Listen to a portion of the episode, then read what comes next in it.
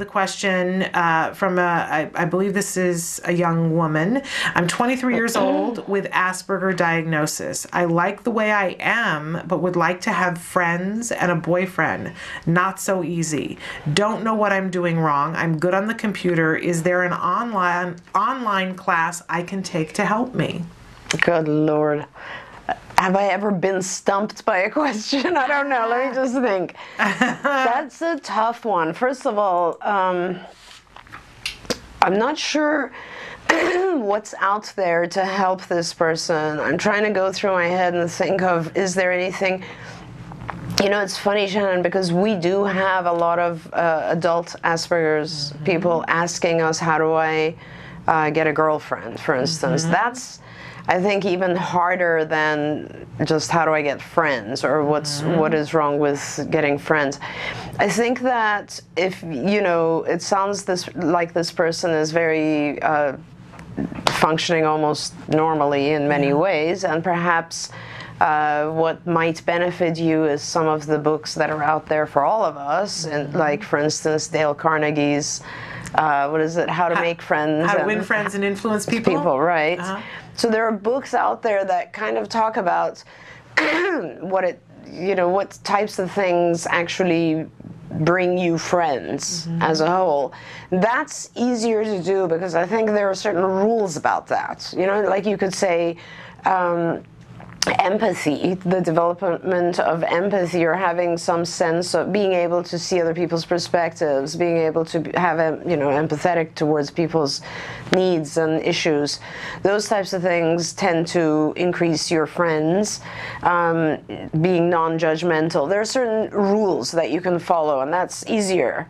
Um, in terms of relationships, excuse me, I don't think there are any rules. I mean, I think everyone, I think everyone has problems with relationships to some extent. I think once you're, I think, and, and I definitely think you have to get a little bit better at just having friends 1st mm-hmm. and then hopefully someone who is a friend uh, then goes beyond just friendship and then you develop a relationship because I think that relationships should be formed based on friendship as well.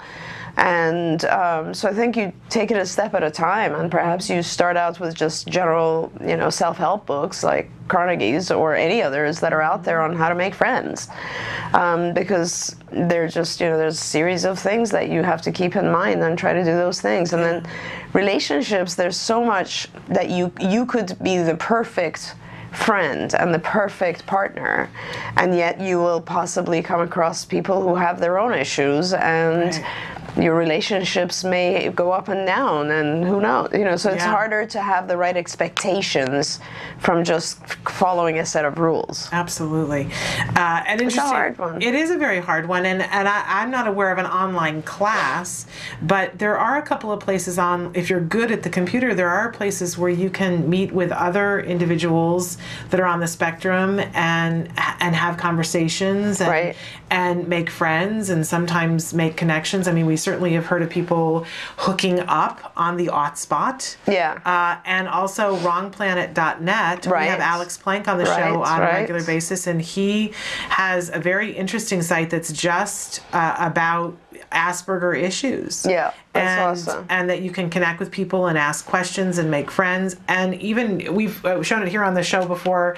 Alex did a video on how to flirt. Yeah, it's really cute. Oh, it's just awesome. the sweetest thing. Oh, that's and, awesome. Uh, where some where an expert in the field teaches Alex how to flirt. That's uh, terrific. Uh, so you know, an interesting way to connect with people. Yeah. And then in your in your travels, if you find uh, a class online, let us know. Let us know. We'd like please. to know about that. Right. Absolutely. Okay. Uh, let's take a look here. We've got another question that comes in in parts.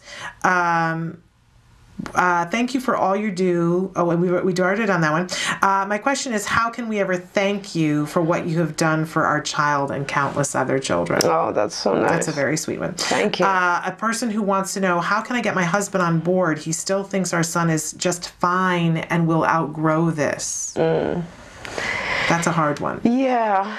Oh, gosh. Um, people are convinced by different things. You, you know your husband better Uh, sometimes people are convinced by standardized testing, um, so that might be a good way to go. Sometimes parents think that their child has very minimal issues, and when we do standardized testing, so like uh, you know language testing, that are normed, so that you can have a comparison of all other kids that age um, that helps because then they it's just you know it's kind of like a score and the score is if it's one or two standard deviations below the norm then it becomes something real.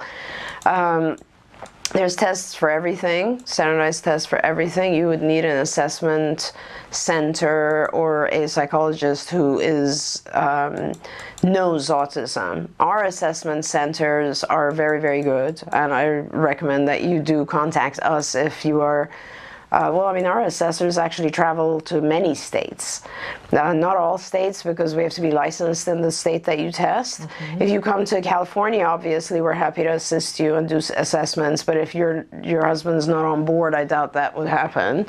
So um, I think it's more a matter of just trying to get an assessment done so that the you can see the deficits, you know, and they're the other thing is I think sometimes parents get into these like moms are very intuitive and they start to see things earlier because we all know our kids really mm-hmm. very very well.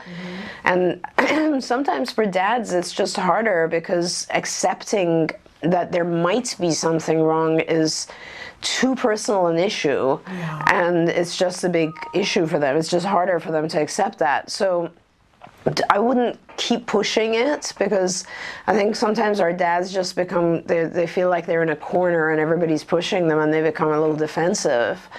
Um, but it is important, I suppose, for you to really highlight the things that concern you and perhaps get a third party involved who can give an objective perspective of whether those things are actually delayed or not. Teachers are often very good for this.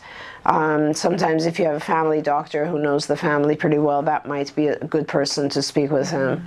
I know you're doing a segment for dads, aren't you? Yeah, we're doing a dad's roundtable. I really feel like this is a, a portion of the autism community that doesn't get enough light shed on it.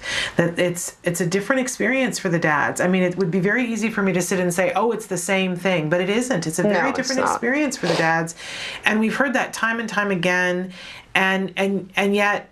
I, I really am looking forward to we're having five dads um, sit down and talk about what it's been like. And they're at different places on their journey um, and, and we're going to be thrilled to show that to you guys in about a month month and a half.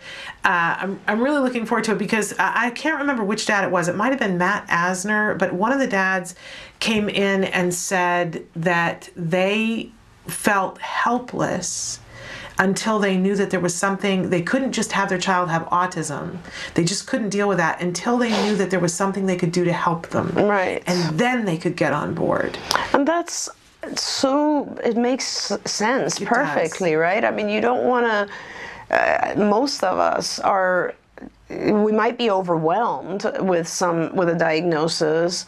But as long as we know that there's some problem solving or some way to come to a possible solution or help it, Yeah. then that empowers us. Yeah. And it, you just feel completely, and that's the biggest issue for for dads, I think, because the dad's role, I think, in the family. A lot of dads tell me their thing is, you know, protection and Yeah. taking care of the family and safety and making sure that everybody's okay. And when someone's not okay and the dad is completely left helpless, yeah exactly I don't know what to word. do. I don't know what to do.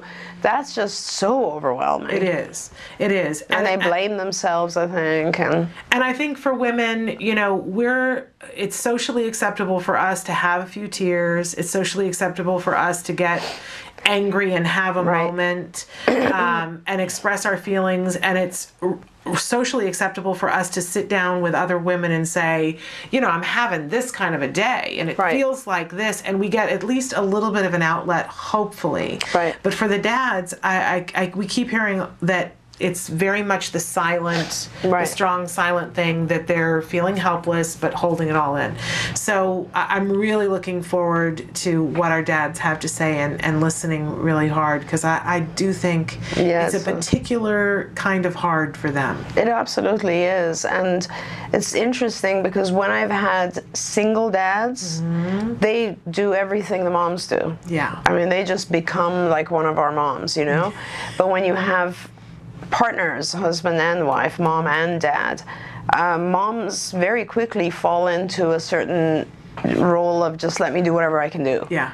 And dads will often be the ones that are like, okay, she's taking charge of this. I will kind of just be on the outskirts more, you Yeah. know, and they're less involved. And a lot of times I think they're just, I think they take it upon themselves, like they feel guilty or they feel Yeah. like they haven't been, um, they haven't done what they were supposed to do or somehow it's their fault or those types of things. Do you know Moira Giammatteo? She's a TACA mom. No. And we've had her on the show before. She and her husband do some seminars uh, together. And one of the things that they talk about is that there's always a project manager for autism. And that if you decide. Mm-hmm. Yeah, the- that's good. Isn't that? And and if you decide who the project manager is, but that that doesn't mean that the whole weight of it falls on them, but that Right. you designate and say, you know, and that a lot of times, not always, but a lot of times the mom is the project manager for autism, but you know, the dad is busy keeping the roof over the Sure, head. That sure. it sort of, you know, shakes down that way in a lot of families, but not in all of them. But they do a really great lecture about how you weather that. Yeah, that's right. because, you know, it- right. it's tough. Oh, it's tough. It's, It- I mean, it's tough for I, I, you know, as you know, I'm I'm a single mom, but like it's tough anyway because it, when you have typically developing kids and you work, it's tough. Yeah. You know, and earlier we were talking about being a lot of us moms are in that generation where we also have parents that Yeah. we take care of. So it's sort of uh, it is very very tough, and when you have a child with special needs, it's 10 times as tough because Yeah. they just have so much else going on. And and I I don't I also don't remember who it might have been Holly Robinson Peete that came in and said you know imagine you know you're trying to figure it out for yourself but imagine this this crazy hope that both of you are going to be on the same page at the same moment always and in step with each other about what should happen it's kind of a crazy thought that we would think that that was possible Yeah, it, and it isn't because each of us are going through our own reflections and issues when something that drastic comes up. Yeah, it's Yeah. a tough process. It is a sure. tough process. But, and I, I do know that it was Holly Robinson Peete who said that if there was one thing that she could do over, she would be a little bit more patient with her husband. Right. Um, and didn't Rodney Peete write a book about this? Yes, this? he's got a, he's got a great book out. That's a great gift for Father's Day. If you haven't already gotten a gift, that would be a great gift to give this dad. Right. To see because it it brought Rodney Peete to his knees. Yeah. He had an idea that he was going to have a son, and his son was going to be the captain of the football team. I know. because he was Rodney Peete Right. and no, and he was impervious and nothing was going to happen to him and it brought him to his knees Right. um, and you know it's a very to the bone honest book but it's a great book for dads to read so that they don't feel alone. Exactly. uh, and we've had some amazing amazing dads Oh my role gosh. models. I mean Joe Mantegna gary cole Oh, matt yeah, asner absolutely, ed asner who is both a dad and a grandfather of a child on the spectrum. Right. um, and they all have done interviews that either with us that because we've done interviews with all of them but you can also find on youtube where they talk about how they felt and the denial Right. you know we talk about that that river in egypt that we all like to float on denial. No, it's very true, and and um, it is a very common thing actually. With uh, I think, and I'm not sure why. It has something to do with just early when we're developing as girls or boys. Um, boys tend to procrastinate a lot more. Um, I don't. I think it has something to do with their what they're gaining re- internal reward for. You know, girls always have this need or desire to please their parents. Boys, not so much. And so, over time, as we grow adulthood, uh, usually men are. It's more. It's easier for them to procrastinate. And when there's this whole kind of uh, there's two of you in a relationship, women are so immediate to jump on board and start doing anything. It's kind of Right. like let me just try to swim, even though I don't know how to.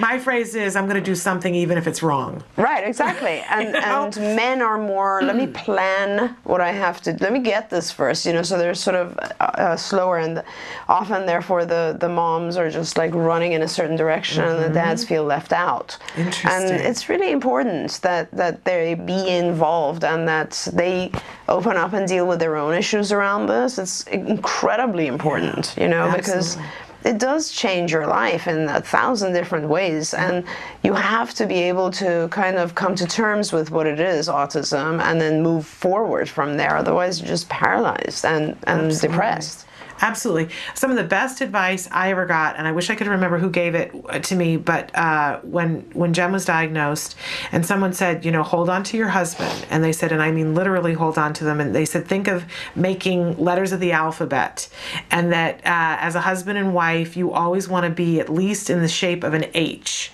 so that you're standing erect and holding, holding hands, but when things are difficult, put your heads together and be an A. yeah oh that's Uh, nice And I and I always have thought about that. We used to have a little sculpture in our house that of, of two people holding hands and being in the shape of an A. Now my son broke it in a tantrum, but we weathered that and, and continued on. That's really and good. uh, you know it is what it is. But uh, yeah, I think about that from time to time, and and when stuff gets tough, you know, we try to hold on to each other, and you know, knock on wood. We have no wood so far. It's worked, but it's tough. It's, it's incredibly tough yeah Really tough. it's incredibly tough Uh, well, okay. Thank you for that uh, marriage advice. We're going to take a short break and come back more with Dr. Doreen Granpeesheh. Keep your questions coming in on the live feature. We'll be right back after this. Welcome back to Ask Dr. Doreen. We had a question that came in right at the end of our hour last week that I wanted to make sure that we got to this week. My son is a four year old on the spectrum. He recently started telling people I talk to in public, hey, stop talking to my dad while pointing his finger at the person. Any ideas to help me address it appropriately? That is very cute. So, like anything else, you have to ask yourself why he does that. And I can only guess at a few things. You know your son much better, but so one thing would be he's just bored because the duration of time that you're spending talking to someone else and he's not engaged, or even if he is understanding it, he's bored. It's not the topic that he wants to talk about. Um, another concept could be that he's just he doesn't want to lose your attention. So you're attending to this other person, which to him means he's losing your time and attention, which is kind of the same thing. He just he wants you to be engaged with him. And I mean, there's two sides to this. One is um, you want to teach him not to tell people, don't talk to my dad. And the way to do that, obviously, is to show him that it can be a very short term thing. So I would actually set up a scenario and, and practice it. So you'd have uh, someone come up and then you would just say, you know, hi, how are you? Fine, and so on. And then you'd go back with your son. And then you expand that a little bit so that the duration perhaps you want to teach your son essentially to be able to be patient and polite um, for let's say what is an appropriate time frame i don't know maybe two minutes three minutes it's up to you and, and your own family rules um, and you shape that up and essentially uh, you know you one of the things you could do a million different things to let your son know that this is going to be a short term thing. You start with a short term. You could actually give your child a, an egg timer and they can turn it over, and when that's finished, you're finished talking. Um, and that way, your child will learn not to interrupt or be impolite during that three minute period. Okay? On the other side, you want to make sure that you're not ignoring the child being there. A lot of times, we don't see our kids as you know, you, if you're with another adult, and um, let's say they speak a different language, and you run into a friend or an acquaintance, you would most likely not stand there and talk to the acquaintance for 10 minutes. You'd probably keep it really short just to be polite to the friend that you're with, Right. right? And we need to kind of be the same with our kids, I think. It's just important to you know, not make them wait for a very long period of time. Um, so you balance it out. You decide what is appropriate. Like I said, maybe three minutes, maybe five minutes, you know, and you teach your child that, to, that it's only ever going to be about five minutes. Yeah. And if it's going to be more, then you just want to make sure your child is otherwise occupied. Yeah. I, I mean, it's just a very basic, simple answer to that. The I think the reason he does that is probably because he's either bored or wants your attention. Yeah. And of course, you don't want him to keep doing that because it's not really polite. But you also want to be fair with it and Yeah. not keep him waiting a long time. And, and you can, like anything else, you shape everything up. So you start with just the 30 second and you can take it up all the way to five minutes. It's interesting. We, we've talked before about perspective taking, and that it's all too easy for us to want to teach our children to take our perspective, but that Right. I know as a parent, I forget to take my child's perspective on a regular basis. Right. I just do. I have an unrealistic expectation that, and now I'm in the lovely, lovely position where he tells me. Which is When awesome. Yeah. It is, and It it's a great gift. But he'll say to me, "Mom, I really don't want to go sh- clothes shopping for two hours with you." Yeah. Oh my gosh. You know, This because really- statement of my son all the Because time. really, why would he want to yeah, do that? yeah, absolutely. He, he hates it, and you know, it's there's another really important concept that keeps coming back to me, which is time. Right, the understanding of time. When you tell an adult something like uh, it'll uh, just be five minutes, they have a very uh, concrete understanding of what that means, and they know that five minutes will pass pretty fast. Kids don't, and our kids on the spectrum really don't. So when we tell our kids something like, "Oh," um, you have to wait five minutes, you'll get it in five minutes, or I'll be right done. Those things mean nothing to our children. And sometimes to our kids, it's just, you know, it's impossible for them to be patient because they don't know if it's really going to be a short period of time or it's going to be a long period of time because time doesn't mean anything. Yeah. So often I find that when I do things for my, uh, let's say my older kids or my adults, that and their biggest frustrations, I, I have a I have a, a adult right now, or he's I think 19 or 20, and he's the sweetest sweetest character ever. I mean, this kid is just a beautiful human being, and he does so much. So it's like so many things are being taught to him right now, both vocational and just in school. And he just does everything. He's such a sweetheart. You just want to hug him all the time because he's so compliant. Mm-hmm. But then once in a while he'll want something, and if you just tell him okay later, or if you ignore his desire, he'll go into a full blown massive tantrum, put his head through the window, you know, mm. everything. Mm. And it's because of the fact that he really doesn't understand later or Yeah. this evening or you know tomorrow any of that sort of stuff. And so right now we're focusing very much on his schedule and getting him to mm-hmm. understand sort of what comes after each one and what is today and what's tomorrow what's this afternoon and all that. And i'm pretty sure that's significantly going to impact his behavior because he is a very very sweet personality. And if mm-hmm. he knew that what he really wants is coming and it's going to come after let's say these next five activities. He'd wait Yeah. it's just that when he doesn't know when it's going to come uh, well then he's getting no rewards. He doesn't know when his rewards are coming. Right. it's kind of like i gave the example the other day to a school and i said you go to work and you're very tired in the morning. Assume that you're going into a difficult situation like uh, work or school or something, and, and you know you just who who really wants to be there all the time unless you really love what you're doing. School, let's say, right? Most kids don't want to go to school, but they tolerate it because they know that there's the 3 p.m. bell. That means you're done. Right. Okay. We as adults, we go to work and we might have an extremely exhausting night and we go to work and we're tired and but we tolerate it and we push through it because we know that we're going to be done at 5 or at a certain point. Right. There will we're be an done. end. There will be an end and I will be able to go home and sleep or rest or whatever it is, right? Or And there's a reasonable expectation of when the end is. Exactly. It's like you you gauge your ability. Like if I was sometimes, and as you know, with my crazy schedule, if I have like you know, I know that my day is going to be a 12 hour day and then I'm traveling tomorrow and it's a nightmare and so on. I really have to like work myself into it to say, I can do this. Yeah. I'm going to go till Friday and I'm going to rest on Saturday. I'm going to be able to do it. Whether it's a day or five days, it doesn't matter. It's like you there is an end. Yeah, and, you pace kids- yourself accordingly. Right. Right. And Uh, with our kids, I don't think they have that concept. First of all, kids don't have that concept as a whole, which Mm-hmm. is why typically developing kids are like, Mom, when are we there? When are we there? When are we there?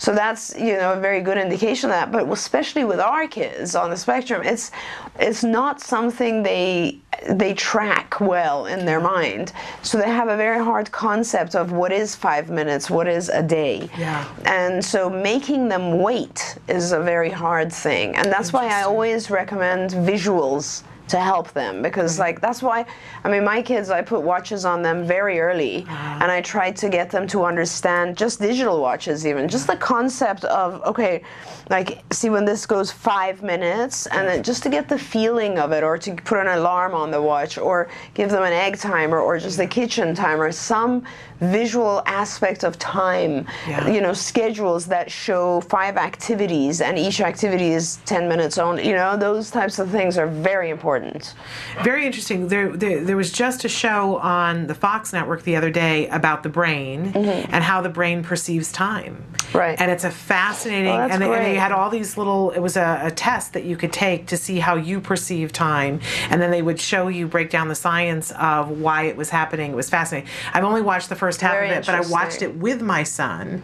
And because he awesome. loves to, to see all Those different, and it's very interesting how we all perceive time and, and how inaccurate all of us are but then add autism onto that and you're just gonna it's gonna be exacerbated yes and, and also of course the perception of time varies significantly based on what you're doing Absolutely. Right? I mean, if you love what you're doing time flies Yes. If you don't like what you're doing time is like one i mean i remember shannon like nowadays i come to work and I don't even know how eight, ten hours goes Yeah. by. I really don't because I'm just like running and I love everything I do and it's so busy.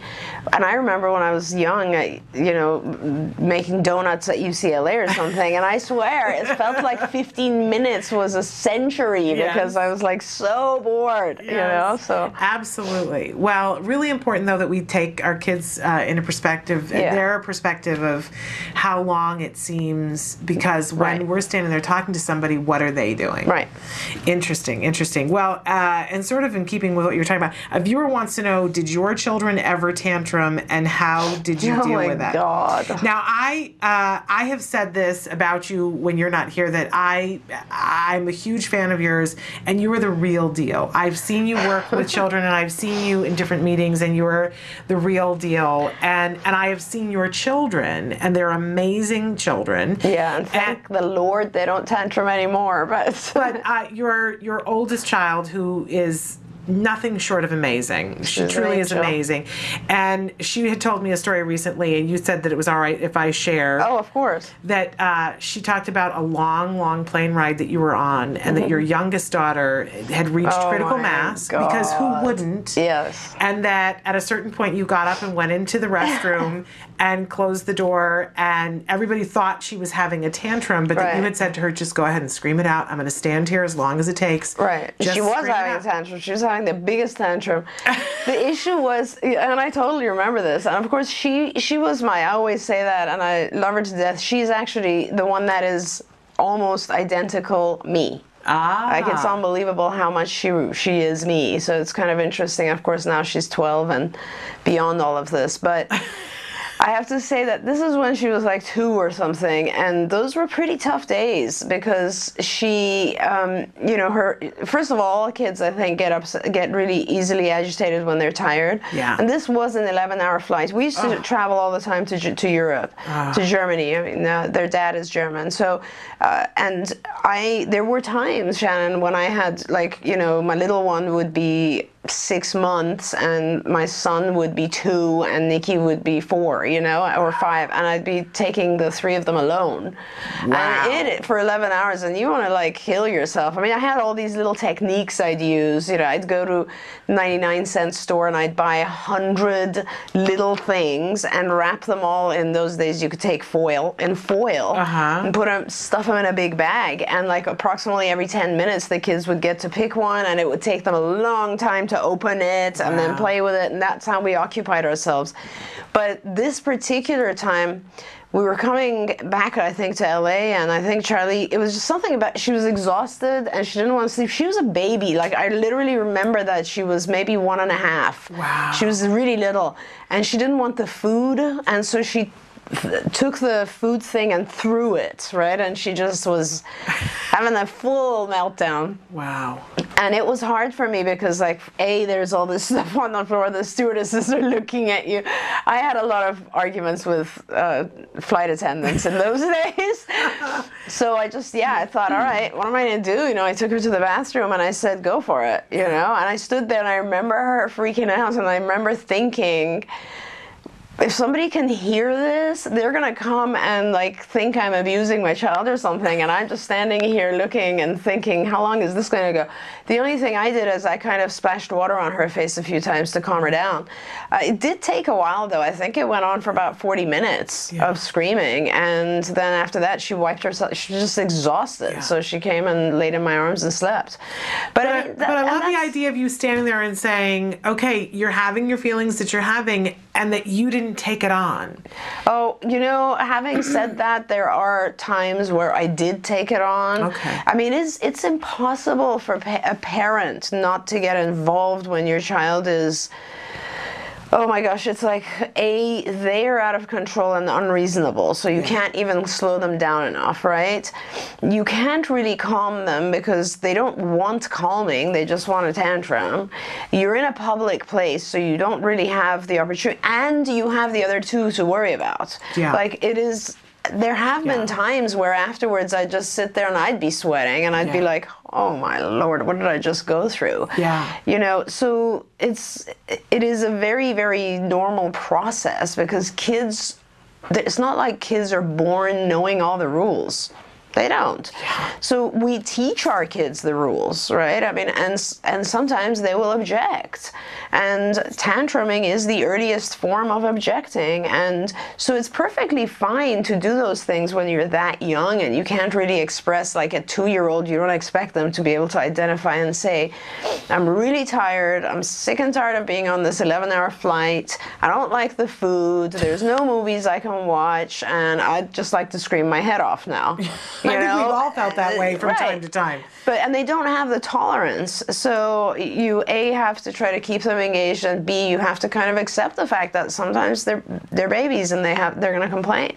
But oh my gosh, yeah, I had issue. I had all of my kids have been through those stages, of course. You work with tantrums and challenging behavior. You teach you know the child how to self-regulate, and it doesn't matter every child starts out with that. And it's just a matter of giving them enough resources to be able to so that they can self-regulate they can calm themselves down. Yeah. you know now if uh, any of my kids get upset about something we will have a conversation about it. They'll go and chill out in their room. And i won't let them uh, not talk about it i will not let them just uh, sort of, uh, you know, put it inside and not discuss it because they'll come back down. I will say, we got to talk about this. And after they're calm, they'll come back and we'll discuss it. And sometimes I'm wrong and I will apologize and I'll say, I totally did not see your perspective and I get it. And this is how you want to deal with it. And it's, we're, thank God, you know, at this age, 12, 14, and 18, or almost 18 you can actually come to that level but when they're kids it's all behavioral therapy it's all just the same stuff So interesting. but i often say with charlie my little one uh, you know the first two were so easy the he and sunny behaviorally and with charlie it was kind of like god said you know, you've had it a little bit too easy. Here's this one. Have fun with this. Oh, but I will say this that because uh, I do say this all the time because you are the real deal. When you, when you, I've seen you work with a child, with a child that you know and with a child that you don't know. I've seen you work with my child. The first time that you had an opportunity to work with my child, you had a cold that any sane person would have Oh, been I home in even bed. remember. And they were going to be doing some filming for a, a news thing, and you'd never met my child before. You knew me, but you hadn't met my child right. before.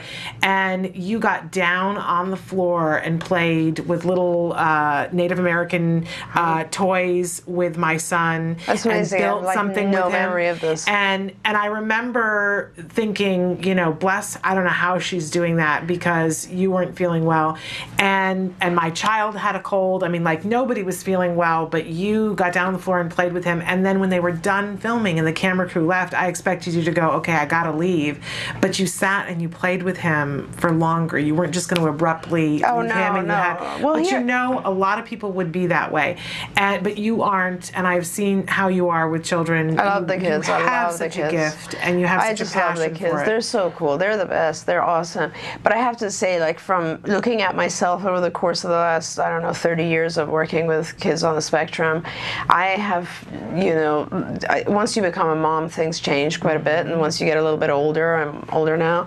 I, from a behaviorist perspective, I think a lot of people. I'm more of a psychologist than a behaviorist. I think now, whereas you used to be more of a behaviorist when I was younger. I think I, I really understand kids really, really well, and especially kids on the spectrum, and I really immediately can see the world from their perspective. So it's very easy for me to communicate with them. But I mean, I have now entered the age, Shannon, where all I really want to do is hug the kids, and that's not good.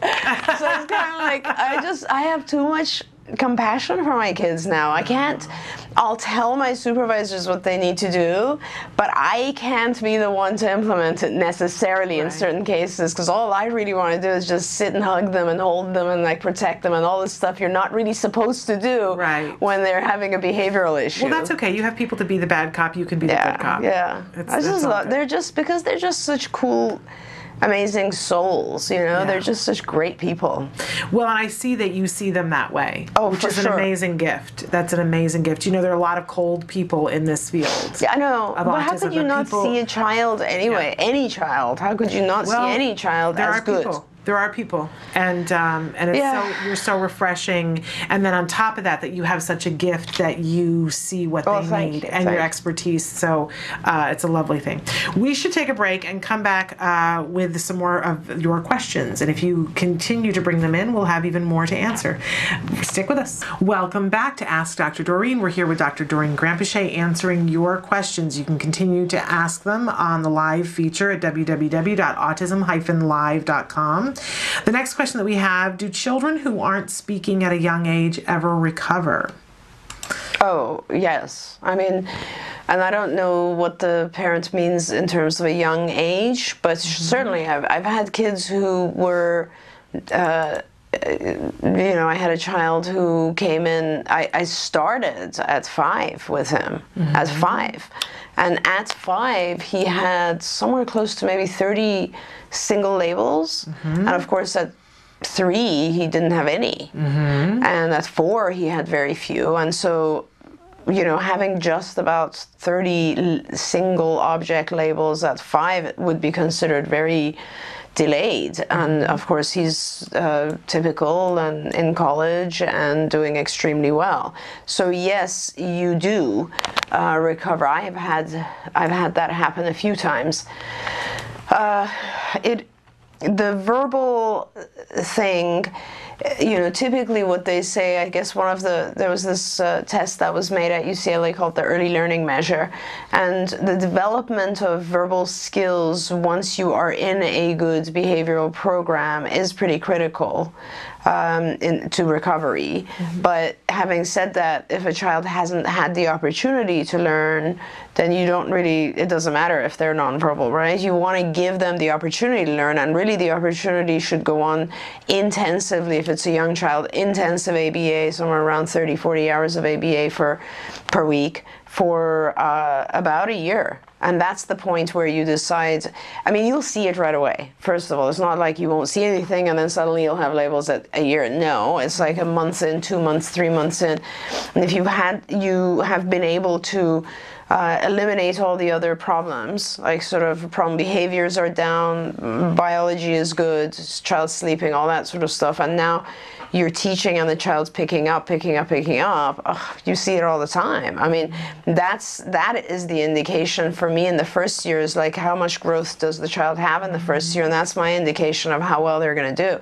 And by the way, I also want to say that I have some completely non-verbal kids who are ridiculously intelligent, mm-hmm. like two standard deviations above the norm IQ. You know, mm-hmm. extremely bright kids and no one has, you know, maybe they've picked up 50 request labels, mm-hmm. but no one's even, it's not occurred to anyone that language is way too hard for this child. Why don't I just teach them either sign or an augmentative device or what, you know? And once you do, the child's like almost like normal, except they're typing, right. you know? So you have to you just have to give the child the, every opportunity i suppose is what i'm saying. Like yeah. you don't have to be verbal. So but verbal but the the if you're talking about full you know recovery then that includes uh, verbal and usually within 6 to 12 months after an intensive ABA program, you can see if there's been adequate growth in language.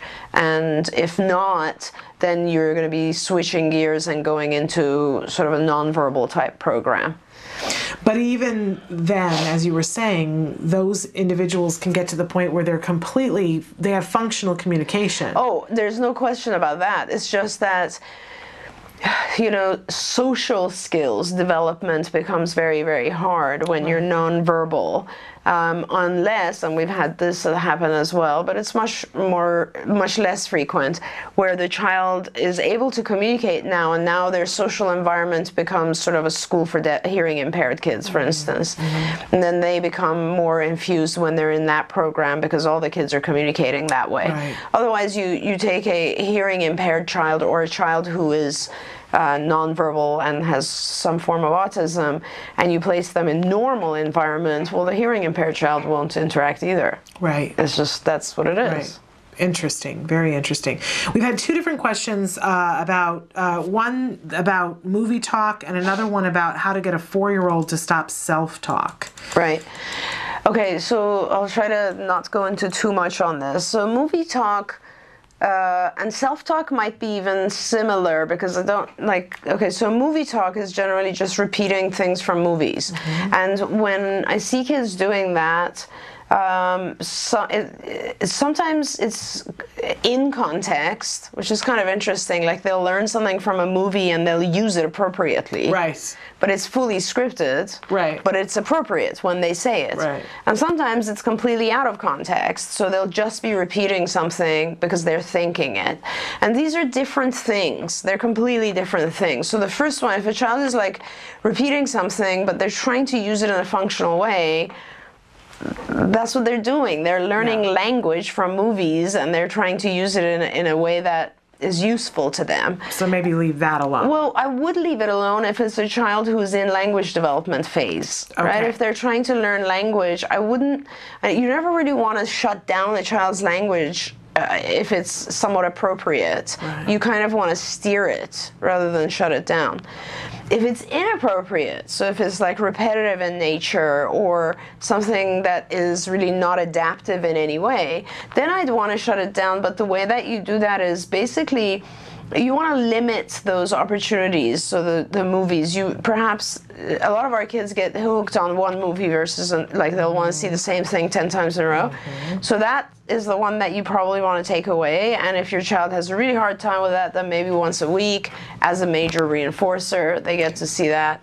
But if they start to imitate a, lot of movies, you might want to just put movies on break for a little bit and right. start to uh, do go other things, like right. use that skill. I mean, this is a child who's actually imitating from visual and auditory. So, hey, let's give them some educational programs on TV that they could um, mimic or or model from.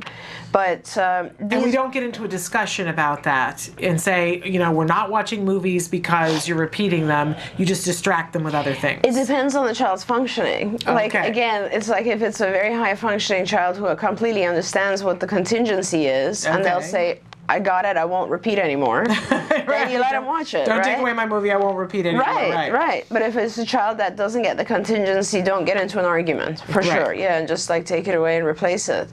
Um, the we have this with a lot of our kids, and I think it's important to understand there's more to it. I can't. There's a lot to discuss on this subject because sometimes our kids. There are some children who really live in a fantasy world, mm.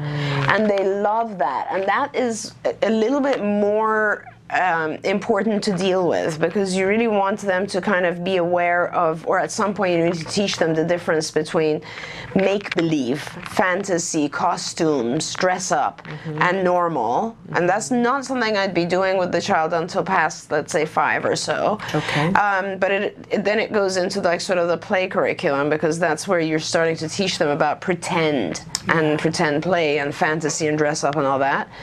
Um, and then there are some kids who are saying a lot of stuff because they don't differentiate between thinking and saying. And you know we have lessons for that in our cognitive curriculum, which have to do with just, you know, think versus say. Yes. And uh, I need to tighten up on that myself from time to time. I did too. I did too. Uh, but it is so like, and that, that's those are lessons where we're teaching our kids the difference between thinking something and then saying it out loud, and we will actually practice those things with our kids. So really, I, there's uh, at any given age, movie talk or self self talk. We'll talk about in a second, Okay. but movie talk can be. Um, it, the function of it could be a different thing. It could be just trying to communicate, trying to interact. Um, it could be repetitive, just so that the child feels is. There might be saying it and laughing. Some of the kids will just enjoy repeating it, and that's perfectly fine. We we also will think of something funny and laugh and then explain it to others. Our kids just don't have the contextual ability. Sometimes with some of our kids, what we do is we'll teach them to say. I was watching a movie the other day and this and this happened and then they can say it. So kind of introducing the subject, that's one of our lessons as well is because everything else about it is fine. If you look at kids, they're typically developing kids, they're always doing that. They're always talking about, did you see on that movie when he did blah blah blah? But if they didn't say the did you see on that movie, mm-hmm. The whole thing would be weird. Right. So you just have to introduce the topic appropriately and then you can talk about it. Right. But then we have to teach our kids to talk about it for a limited period of time and not obsess Right. on it. So these are many different lessons. Right. Right. Now self-talk sometimes, and I don't know if the parent is referring to self-talk in the way that I think about it. Okay. But self-talk is sometimes talking yourself. Um, is kind of giving yourself instructions. Like I've had kids who are the cutest ever, and they they go think they do things like, "I can do this, I can do this," I can, and that's very normal. And like I wouldn't really touch that very much. Uh-huh. So and I so other than that, I'm not sure if the parents all, who mentioned self-talk is really also referring to movie talk. Uh-huh. They might also be talking about echolalia. I don't know, like repetitious Right. sounds or words. Okay, interesting. Uh, all right, I'm, I'm going to move on to another question then. Um, give me one second here because I was I was so interested in what you were saying. Um, And I often go into so much on these things, and I, I always do it with the assumption that, that if the parent wants to know more about this, I hate referring people back to skills all the time, but really all of these concepts are detailed in great depth in skills, and then you know just everything that I said and a hundred things more are written in skills about how to teach, um, how to stop things like movie talk. Interesting. Okay, so we've got a, a mom who wrote in and said, I'm very mad that my child has autism and doesn't speak. I'm very mad. Yeah, and I'm furious that we had to fight to get services, and I'm terrified about what would have happened if we hadn't gotten ABA. Uh, what is it going to take to change the equation? Yeah. to know your your opinion. Uh, yeah, I'm with you there. I'm I'm very mad too, and I have been for a really long time. I guess for me it's a little bit easier because I've been in the world of autism for 30 some years and I've seen things improve. Um, I guess I went through different phases. First, I was just shocked, and then I was like more shocked. You know, with autism, it's not just. Uh, oh my gosh, it's like hard to get someone to actually diagnose appropriately. And even harder to get someone who's going to get, tell you the truth about what the options are and that there are a lot of options because most people don't even know that. Then once you're past the diagnostic phase, which is hard enough on its own, it's a battle to get funding. And once you're past that, it's a battle to get a good provider. I mean, it's just nonstop, you know. So autism is it's a crazy field. It has challenges all around it. But it's improved. You know, it, it's improved slowly considering how fast the, the rate of autism has increased, you know. But it, it has improved. We now have 33 states that have insurance funding for ABA, thank God. Um, yes. We now have thousands of BCBAs where, you know, 20 years ago we didn't have any. Um, we now have uh, centers at pretty much all universities that recognize what autism is. A lot of pediatricians are getting trained better. A lot of things are changing. It's just so, it's, it seems slow because autism's growing so fast. So, in contrast, it is slow. Um, I don't blame you for being angry. Uh, I guess I a lot of parents turn that anger into doing something productive. You know like you shannon and this program for instance I, uh, is so helpful to so many people. I have you know a lot of my the parents who are my friends like uh, thea davis that i talk about a lot. She of course became a bcba and has an awesome program on the east coast. Uh, bonnie yates who is a lawyer and started practicing special ed and just getting funding for a lot of families. I could go on and on and on. Yeah. I mean the entire Act Today board. They're all yeah. parents, and they all have are doing incredible things and fundraising and helping other people. So as a parent, I think where you see things are lacking, jump in yeah. and help. That we all have to work together to get things to be better. I think that's a really good point, and I I think that you don't have to it doesn't have to be something big even if it's just going on facebook and when you see somebody even we ask a question of the day and sometimes parents will write things in and i see other parents step in and say you know here's what i did about this here's some something you should be aware of and i know that both of those parents feel better afterwards. And i absolutely agree with that and i have to say there hasn't been a single change that wasn't initiated by a parent in there this field everything is yeah. pushed by parents. The parents yeah. are amazing. And so, you know, re- direct yeah. your anger, I guess, redirect it into this energy. energy. It is energy. Yeah. And I and I've told the story before here that uh, we I would not be here and my child would not be where he is if somebody hadn't told me about CARD. And that and and, and it was a parent who told me and I've gone back to that parent uh, you know, every couple of months I go back to her and say, "How am I ever going to repay you?" you. And what she said to me very early on was, "You're not going to. You're going to pay it forward." forward yeah. And and she said, "I will expect you to go find other parents to tell them." Right. And she says to me now, "I didn't know you were going to take it so literally, Shannon." you know, it's but... so true, and it's I love that because the whole concept of paying it forward, I think, just in life, not just about this uh, this world of autism, but just in life, is something we should always be spreading, and it truly is. I mean, if you think of the families that have found some help because of this show, because of what you do every day, um, it's unbelievable. If you think of all the families who've received help because of Nancy uh, and oh. Act Today and what she does, and, yeah uh, under any circumstances, under uh, under the most stressful circumstances, you know, you both and many other parents are just doing what they can for yeah. kids. So yeah, we are. We're all contributing to it and moving yeah. it forward. We, we hold a hand out to the people uh, who are ahead of us, who have well, done things before us, right. and we hold a hand back to the people who are coming behind us. And right. in that way, I right. say, I always say, if we all hold hands together, we'll get there eventually. Right. Um, and progress, you know, progress is the name of the game for our kids, so it has has to be the name of the game for the entire community and how we move forward. Absolutely. Uh, you know, I, I know it's all easy to say only 33 states have insurance reform. Well, really, there It's should be a federal mandate, and I would agree with you wholeheartedly. But the fact that we have 33 states, and I was told that in my lifetime we would not have one state that Yeah. would have insurance Yeah. reform in my lifetime. I I started in this field in 1978, right? And I, when the insurance mandate started to happen about three or four years ago, I said I did not think this would happen in my lifetime. I Yeah. didn't think it would, and it is spectacular. It's hard. It's very very hard to deal with the carriers. They don't understand what this is. I don't think they understood when they signed on Yeah. that it would be a massive undertaking, but and we're fi- we fight with them, we argue, we convince them, they convince us, we compromise all sorts of stuff.